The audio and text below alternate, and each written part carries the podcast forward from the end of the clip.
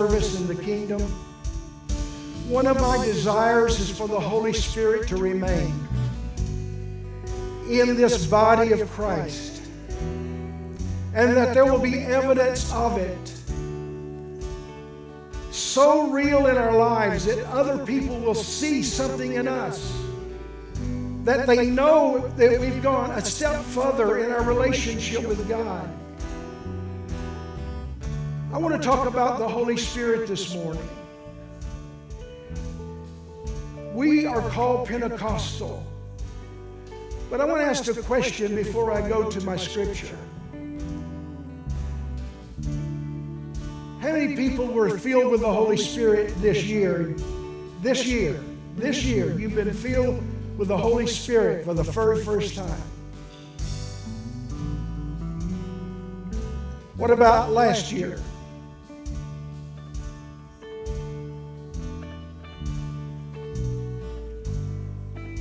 You experienced the baptism of the Holy Ghost. When is the last time you spoke in tongues? When is the last time you felt the refreshing of the Spirit? When was the last time when you felt you couldn't put your words out of your mouth like you need to? Your heart was longing to say something, but you didn't know how to say it. When's the last time the Holy Spirit took over and interceded for you?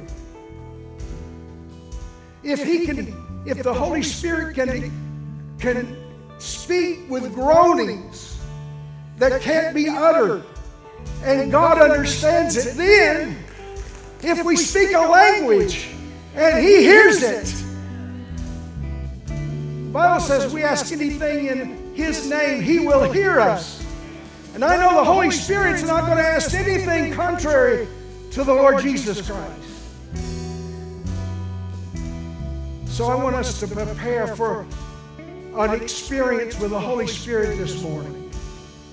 Would you remain standing for the reading of God's Word? And those in the altar can continue to pray.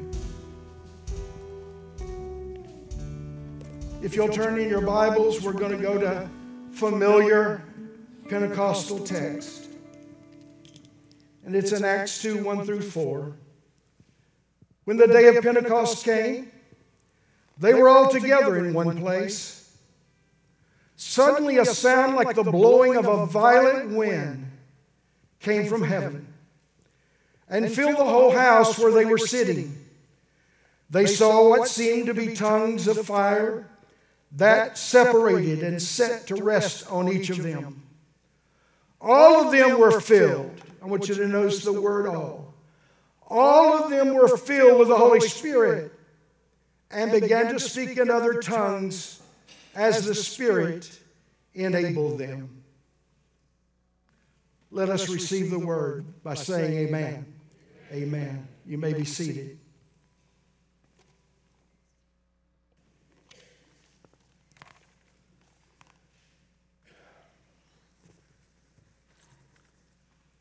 I'm going to be honest with you this morning,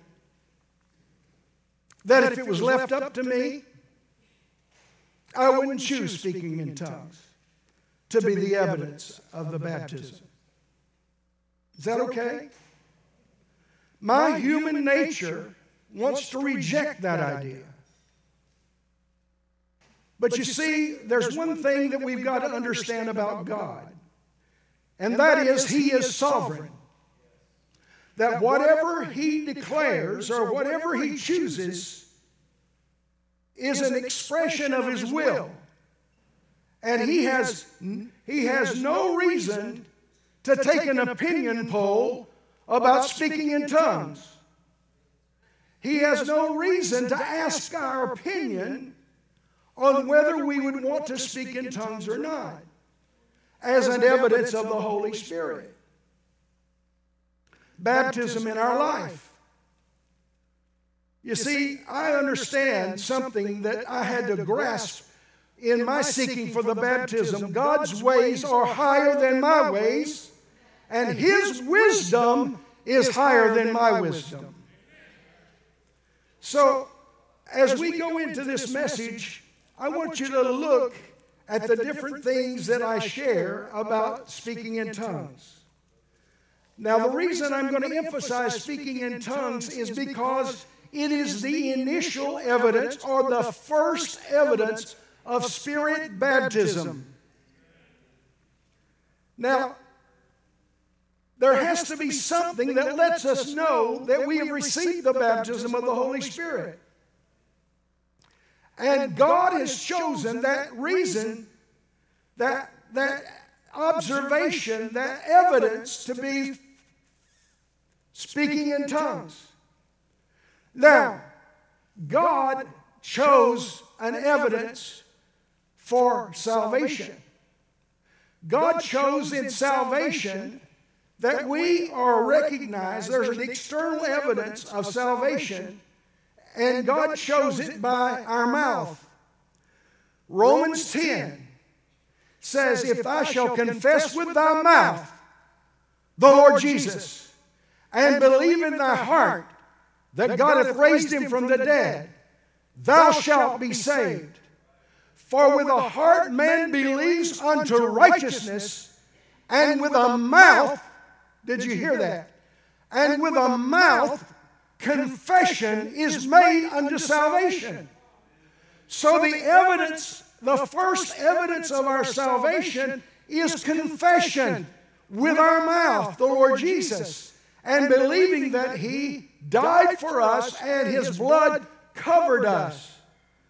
So, as there was a first evidence of salvation, then it's followed by other evidence, like good works.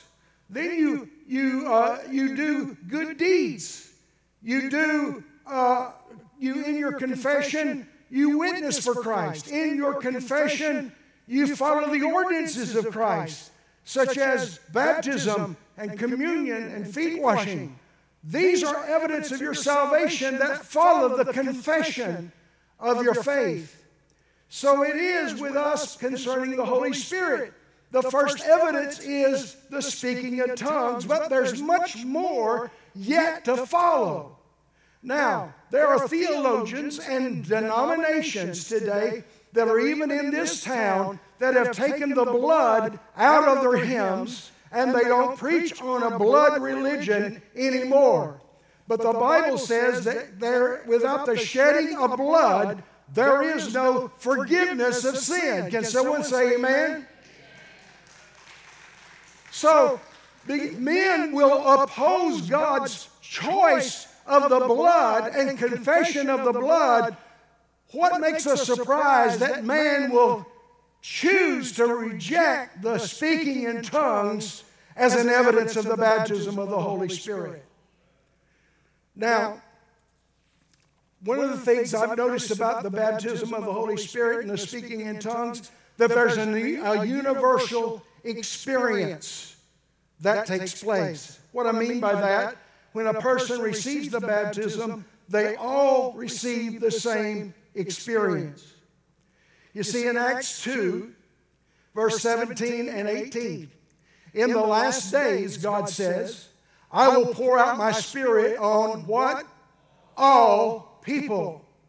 And then in Acts 2, 38 and 39, the promise is unto you and to your children and for all who are afar off, for all whom the Lord our God shall call.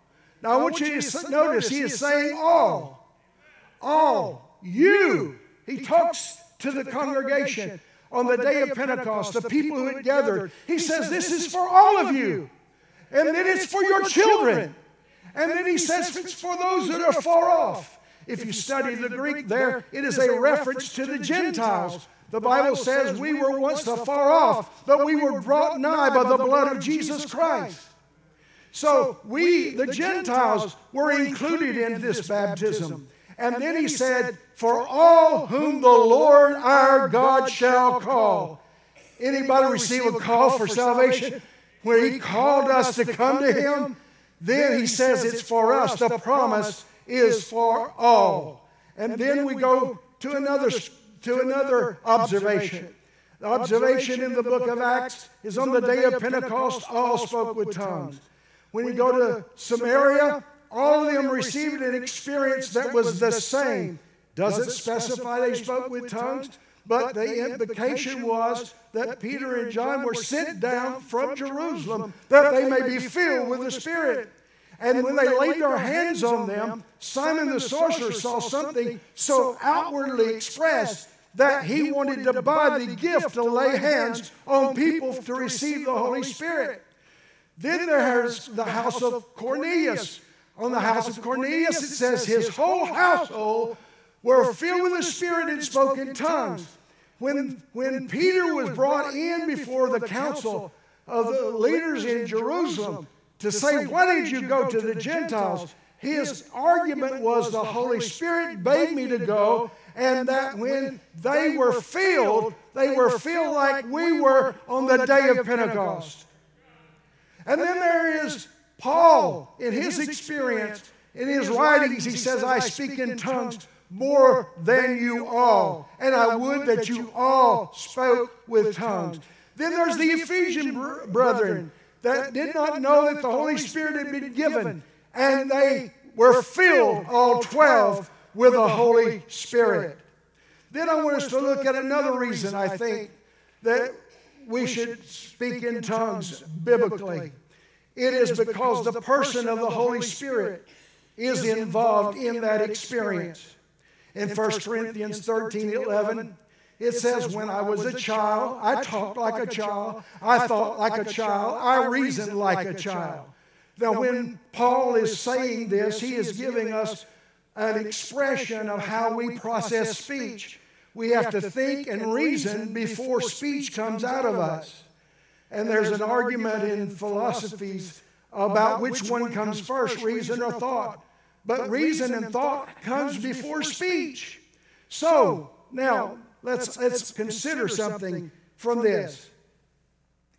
If we speak in another tongue, the Bible says we have no personal understanding of what we're saying.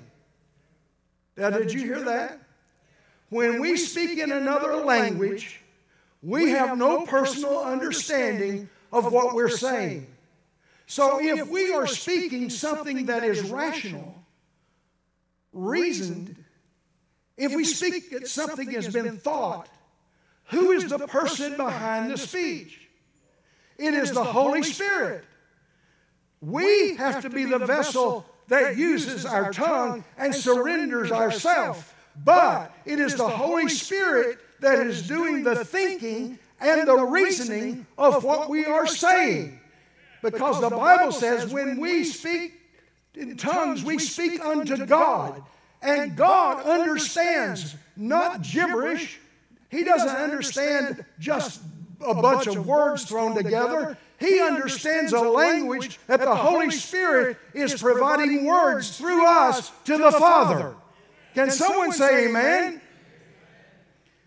So, the Holy Spirit is a person behind our baptism in the Holy Spirit, and His personality is being shown through that which we speak. In Acts 2:11, it says, 120 went out into the streets of Jerusalem, and it says that when they went out into the streets, it said the people heard them declaring the wonderful works of God through speaking in tongues. Did you hear me? It wasn't some gibberish. It wasn't something that didn't make sense. When these people in the streets heard them speaking in tongues, they heard their own language, and there were several nations represented there. And they heard their own language, and it was intelligent, and it was able to speak to glorify and honor the wonderful works of God. Hallelujah. I think we ought to just praise the Lord for that. Because what we do is we glorify God. We glorify God. There's times when I'm worshiping with God alone or in church, my language will go from my English to the speaking in tongues. And when I am worshiping, what am I going to be doing? Am I going to be talking about Tennessee football or Alabama football? Or am I going to be talking about politics? No, I'm going to be talking when I'm worshiping in a language that's glorifying and honoring and praising God. So why wouldn't we want to speak in tongues? If we can do it in a language that God has provided for us.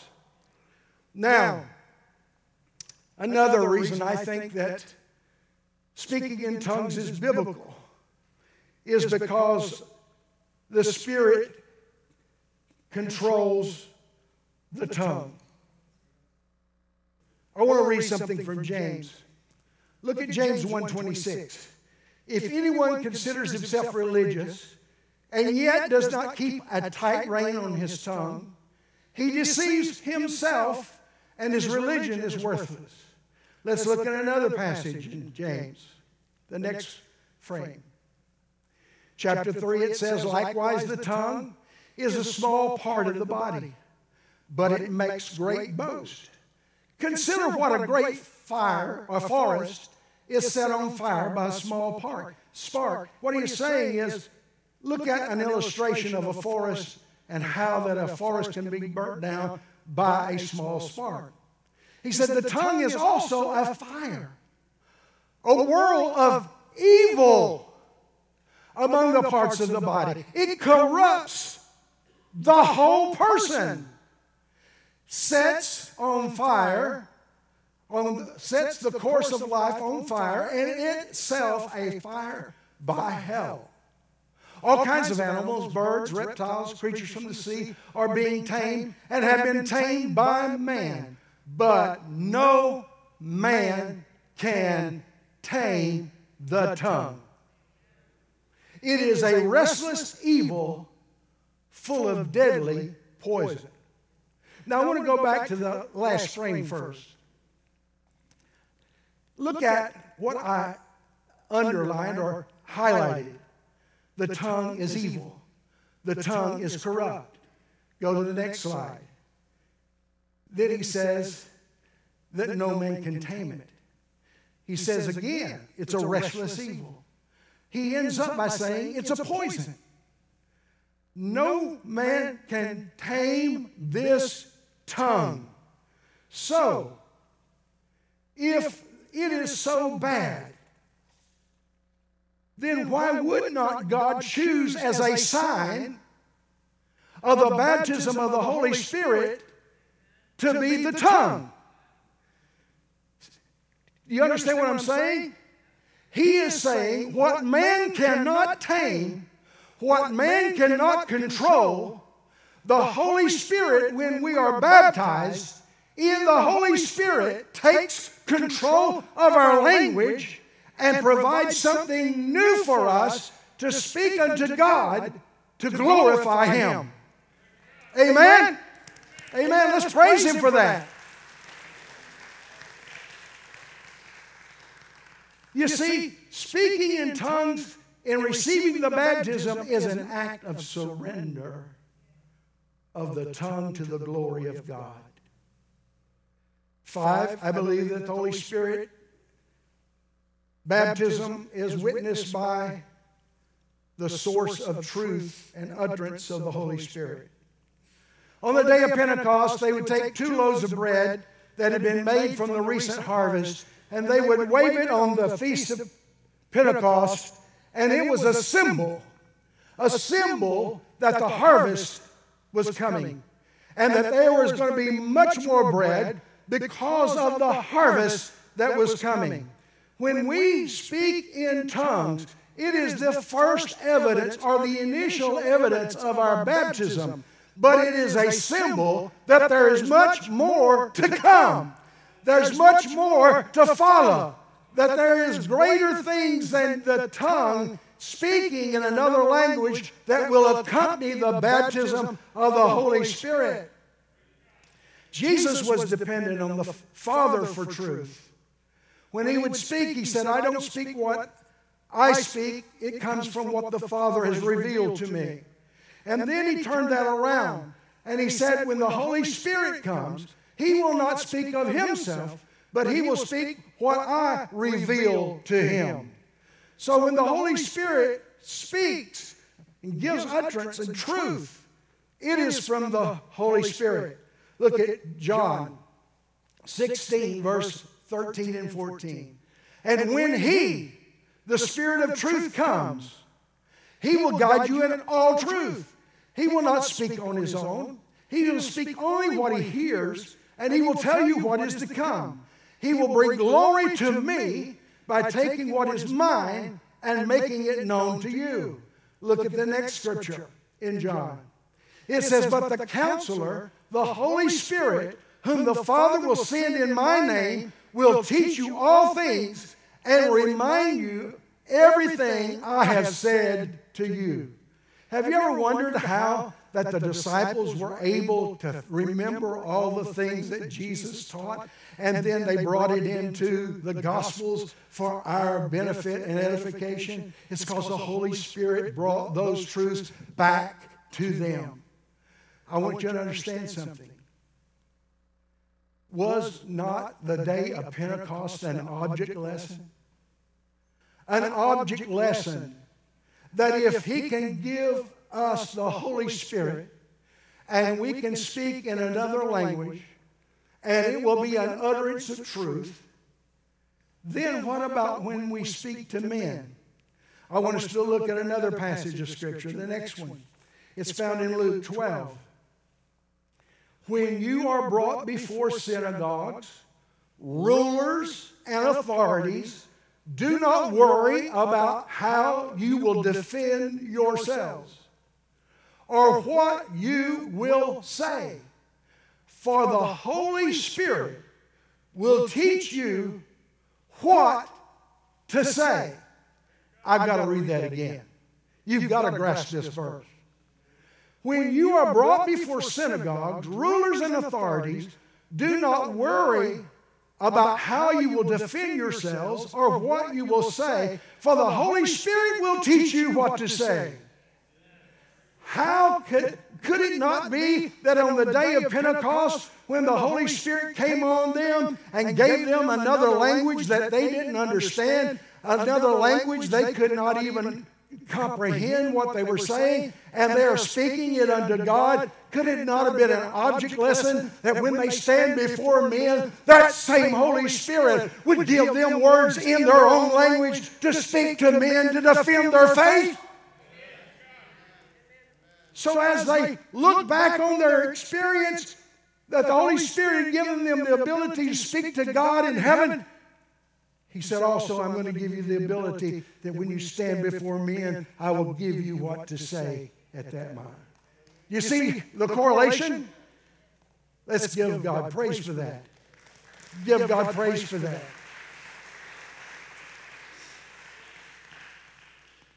And I believe another reason for speaking in tongues is that it brings back the honor of speech. Back in the Old Testament, people began to consider themselves that they could build a tower up into heaven. And they began their project. And God looked down and put a curse on them. And he said, because you have attempted to reach heaven by your earthly human reasoning and mind, I'm going to put a curse on your speech, so that it is going to be difficult for you to communicate with one another. So all the languages of this earth is a matter of curse from that biblical experience in the Old Testament. So if God could put a curse on the tongue, can he not bring a blessing and bring honor back to the tongue? And an honor by speaking in the Holy Spirit. You see, when the day of Pentecost, these people stood up, they said, these men are ignorant and unlearned, but they're declaring clearly the glory of God. You see, the tongue, Satan meant for evil, and we see it in James, but the tongue, God meant for good. And that's what God did. He reversed the curse on the tongue by us being able to confess with our mouth the Lord Jesus and believe in our heart that God had raised him from the dead, for us to confess him unto our own salvation. He took us and gave us the opportunity to praise him with our tongue, to worship him with our tongue, and to glorify him with our tongue. He gave us the opportunity to proclaim the gospel with our tongue and the unsearchable riches of his grace. He has given us the ability of speaking with a spirit-filled life in another language, all to bring honor back to the tongue. Praise God for that.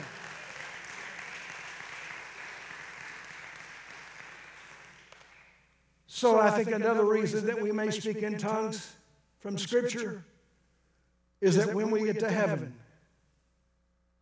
from every nation, every tongue, every tribe, and every people, what will be the language of heaven? Oh, I know you've already figured it out. It's Southern English.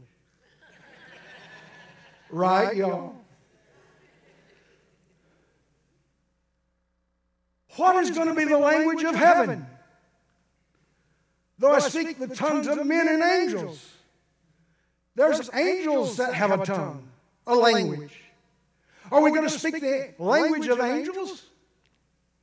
Is God going to take one language and make it universal?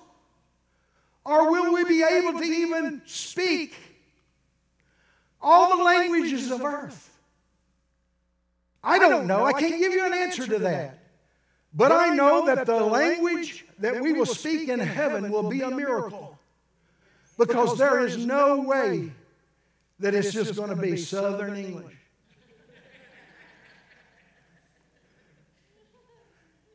Tim Hill was saying it will be Southern Gospel.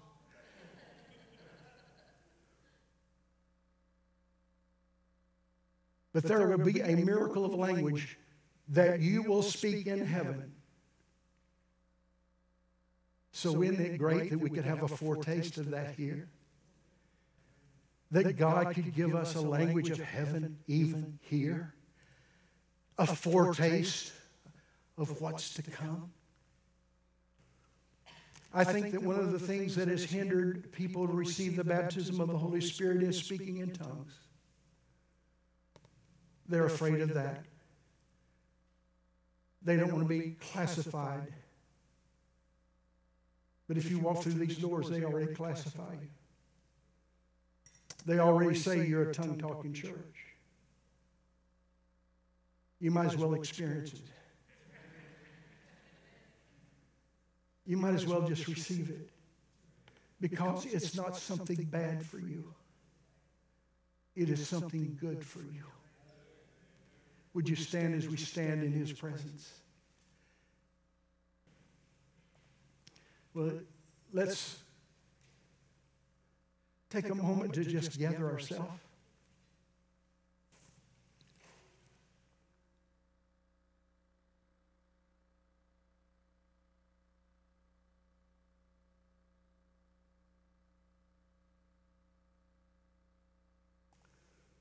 I got saved when I was 6 years old. My dad told me about the baptism of the Holy Spirit. He encouraged me to pray. And I prayed. I went to camp meeting. I went in revivals, regular services. And I just didn't know how to yield to the Holy Spirit. One Saturday morning, a lady named Sister Wagner was preaching a weekend revival. And on Saturday morning, I told her I didn't really feel good, but I felt good enough to go down the street and play Monopoly. But she said, well, Hubert Jr., we're going to pray for God to heal you this morning. Will you just stay here before you go play Monopoly?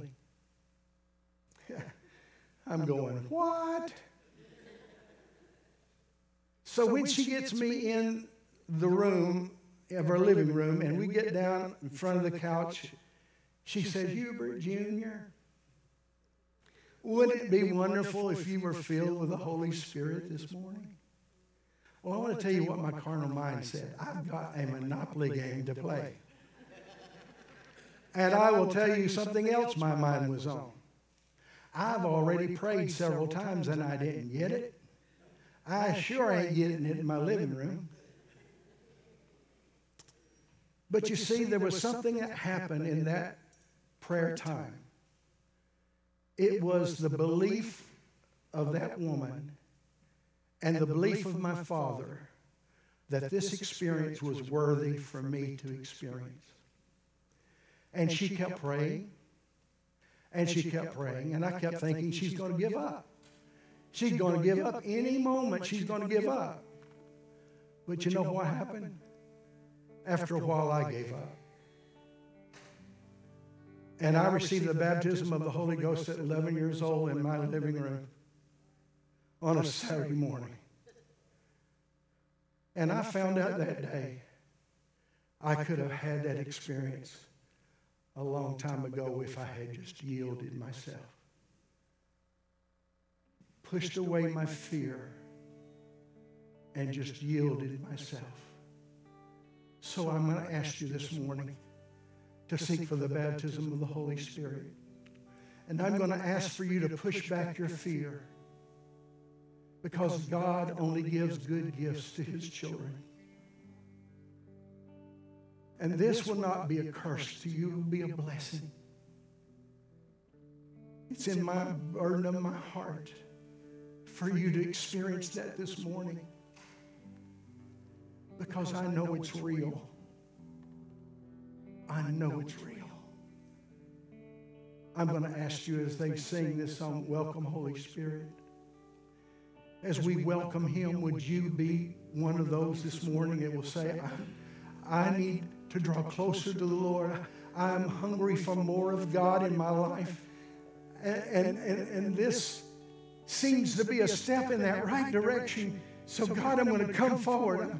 I don't understand it. I don't understand it. I accepted it by faith, just like I accepted my salvation by faith. Would you come right now as we pray? As we come to seek the Holy Spirit, would you come right now as they sing? There's nothing worth more that will ever come close. Nothing can compare. You're our living hope. Your presence, Lord.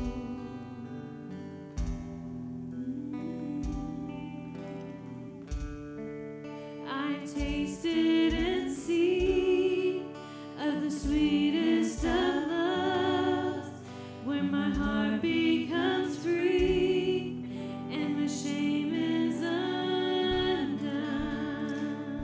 There's communion up here, but we don't have to have it this Sunday. We can wait next Sunday. What's more important is for us to seek for the Holy Spirit.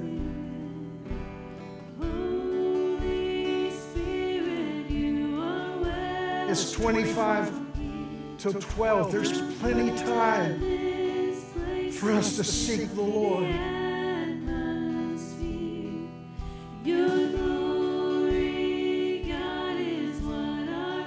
What are you asking? If you want more of God, if you want more of God, if you want to draw closer to the Lord, welcome the Holy Spirit this morning.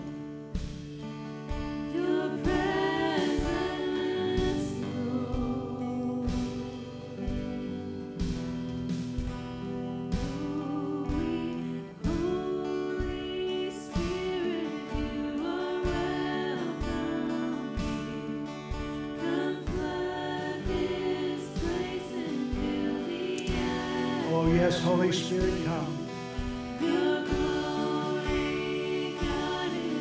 If it's been a long time since you have spoken in tongues, would you come this morning and just surrender? Surrender afresh and anew. Or you can do it right there. You can do it right there where you are. Just surrender to Him. Just surrender to Him. Say, here I am. I had a minister when I was pastoring here. He and his wife were Pentecostal. But I preached on the baptism of the Holy Spirit. And that morning she came forward and she was refilled. She said, I have forgotten what it was like for that fullness of the Spirit. I'm so glad I was refilled. As people come, would you have, if you're filled with the Spirit and you know how to pray with people, would you come right now and pray with this young man? We've got some here in the altar. Would you pray with them?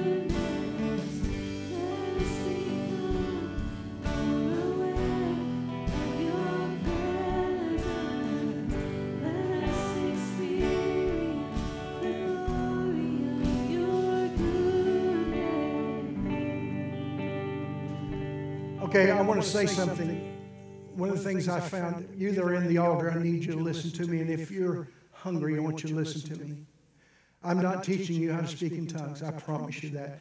I would rebuke anybody that would come forward and say, here's how you speak in tongues, and gives you words to say, that is not of God.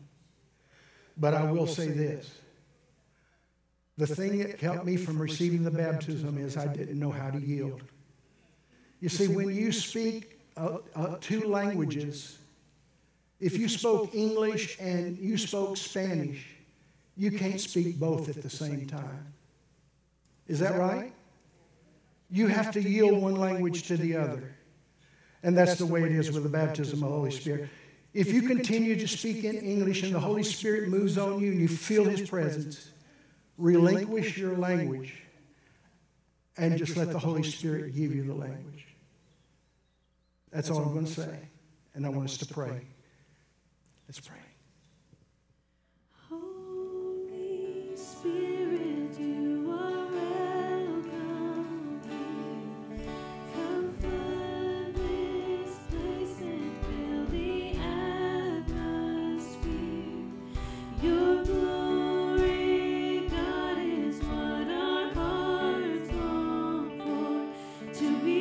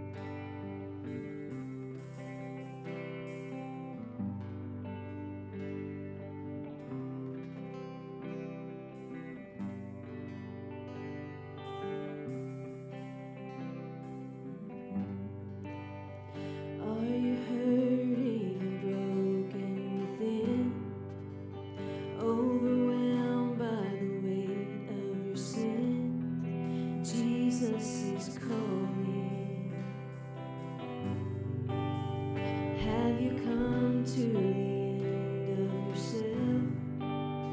Do you thirst for a drink from the well? Jesus is calling. Right now, right where you are, if you need a refilling of the Holy Spirit, I want you to just lift your hands and I want you to surrender. I want you to say, here I am. Here I am, Father. It's been a while, but I want a refilling. I want a refreshing.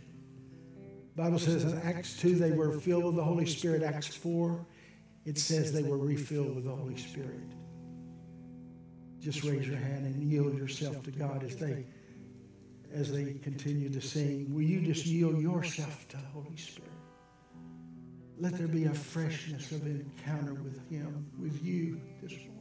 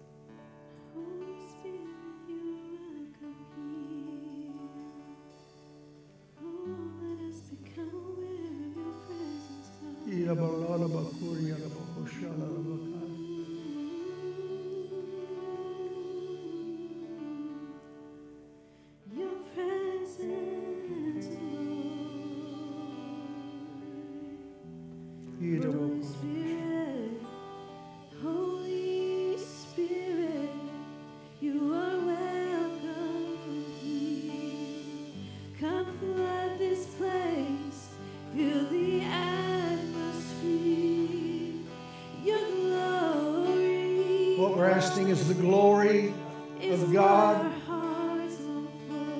to come upon us by His Spirit. Sometimes when we talk about glory, we don't understand what glory is. Glory is when people are saved. That's the glory of God. Glory of God's when people set their life apart unto God and separate themselves from the world. The glory of God is when a person is filled with the baptism of the Holy Spirit. The glory of God is when the gifts of the Spirit are operating. When healing's taking place, or miracles, or tongues, interpretation of tongues, prophecy, words of knowledge, words of wisdom, discerning of spirits. That's the glory of God. I think we've defined it just as a feel-good experience, but the glory of God is always for a purpose to be manifested. It will touch man, but it will glorify God.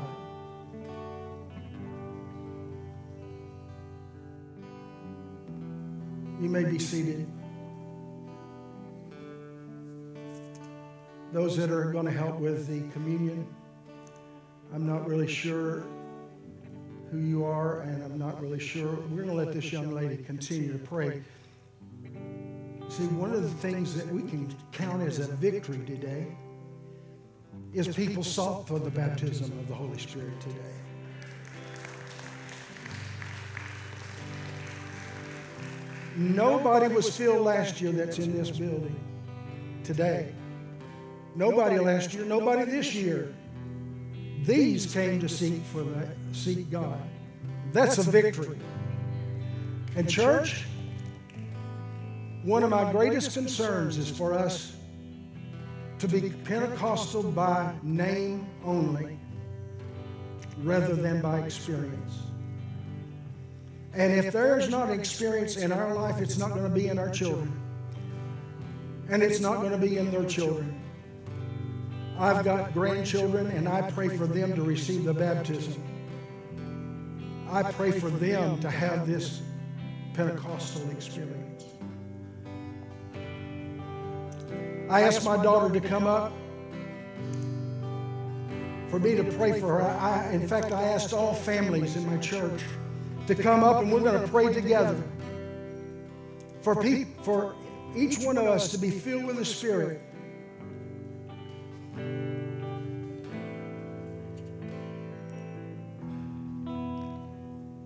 You know what my daughter said? She looked me in the eye. She stomped her foot. Sorry, carpet. She stomped her foot and looked me in the eye and says, I don't want the baptism of the Holy Spirit. Oh, it broke my heart. But I didn't say a word. I didn't rebuke her. I didn't give her a lecture. I just listened to her. But I saw that young lady, my daughter, filled with the Holy Spirit. I saw my son baptized with the Holy Spirit. And I want my grandchildren to experience it. Not because of a heritage only, but by the benefit that it brings to their life.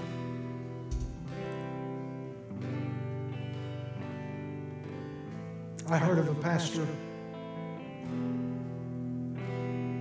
that told his children's worker, who she prayed for someone to receive the Holy Spirit, and he told her, they're too young for that.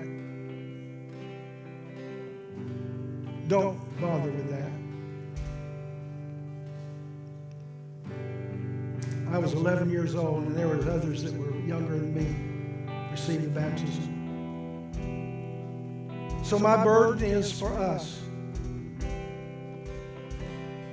for Alcoa Maryville as well, because I'm a member now, my wife, for us to be Pentecostal. And for these that were here this morning, I'd like for them to tell me if they received or not. And I'd like for you, everybody just close your eyes real quick. We're going to do communion next, right now. If you were refilled with the Holy Spirit this morning, it's been a long time since you spoke in tongues, would you raise your hand and say, yes, Lord, that happened to me today, and I glorify you.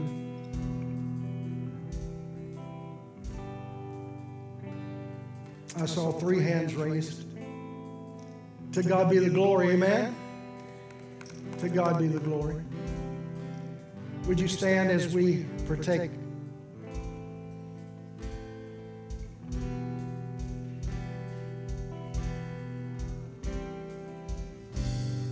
The cup represents the blood of Christ that was shed for us.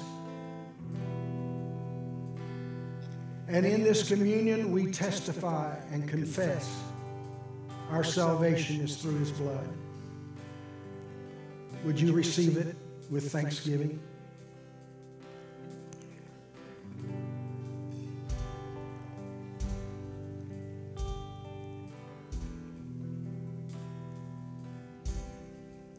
And the Bible says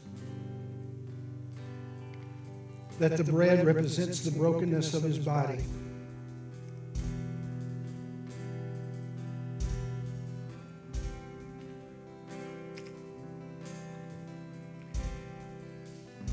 I know that there was a movie that came out that people wouldn't watch because it was so gruesome, but it was worse than what it predicted or depicted on the screen. His body was broken for us. Would you receive it in thanksgiving?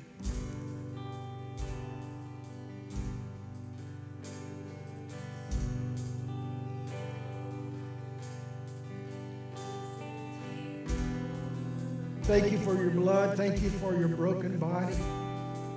Thank you for your salvation. that changed my life. Thank you, Lord, for your blessings that have come to my life because of my redemption, that I am a child of God, that I have a future with you, that eternity is not one of punishment, but one of eternal joy in your presence. Thank you, God. And now, Lord, we look forward to your return with this celebration of your blood and your broken body. We look forward to your return. Hallelujah. Hallelujah. Anybody ready for him to come? Oh, come quickly, Lord Jesus, come quickly.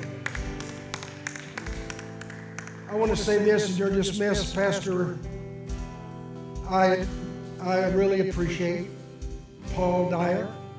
I believe he's a good man of God, and I'm glad he's your pastor and mine. And I want you to pray for them, for their safety, and for their success. And I want you to pray for him, because you never know what a pastor goes through, their spiritual warfare that he has to face that you don't understand.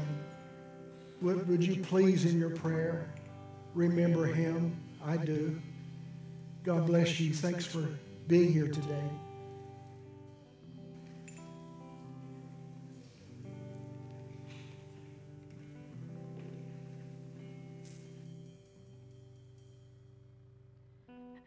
There was one announcement that I missed before at the beginning of service. GT asked that if you are part of the Helping Hands group, if you could meet in the commons with him.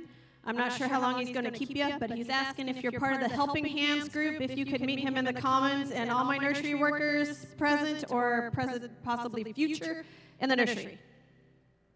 And the Guns and Grub clarification is going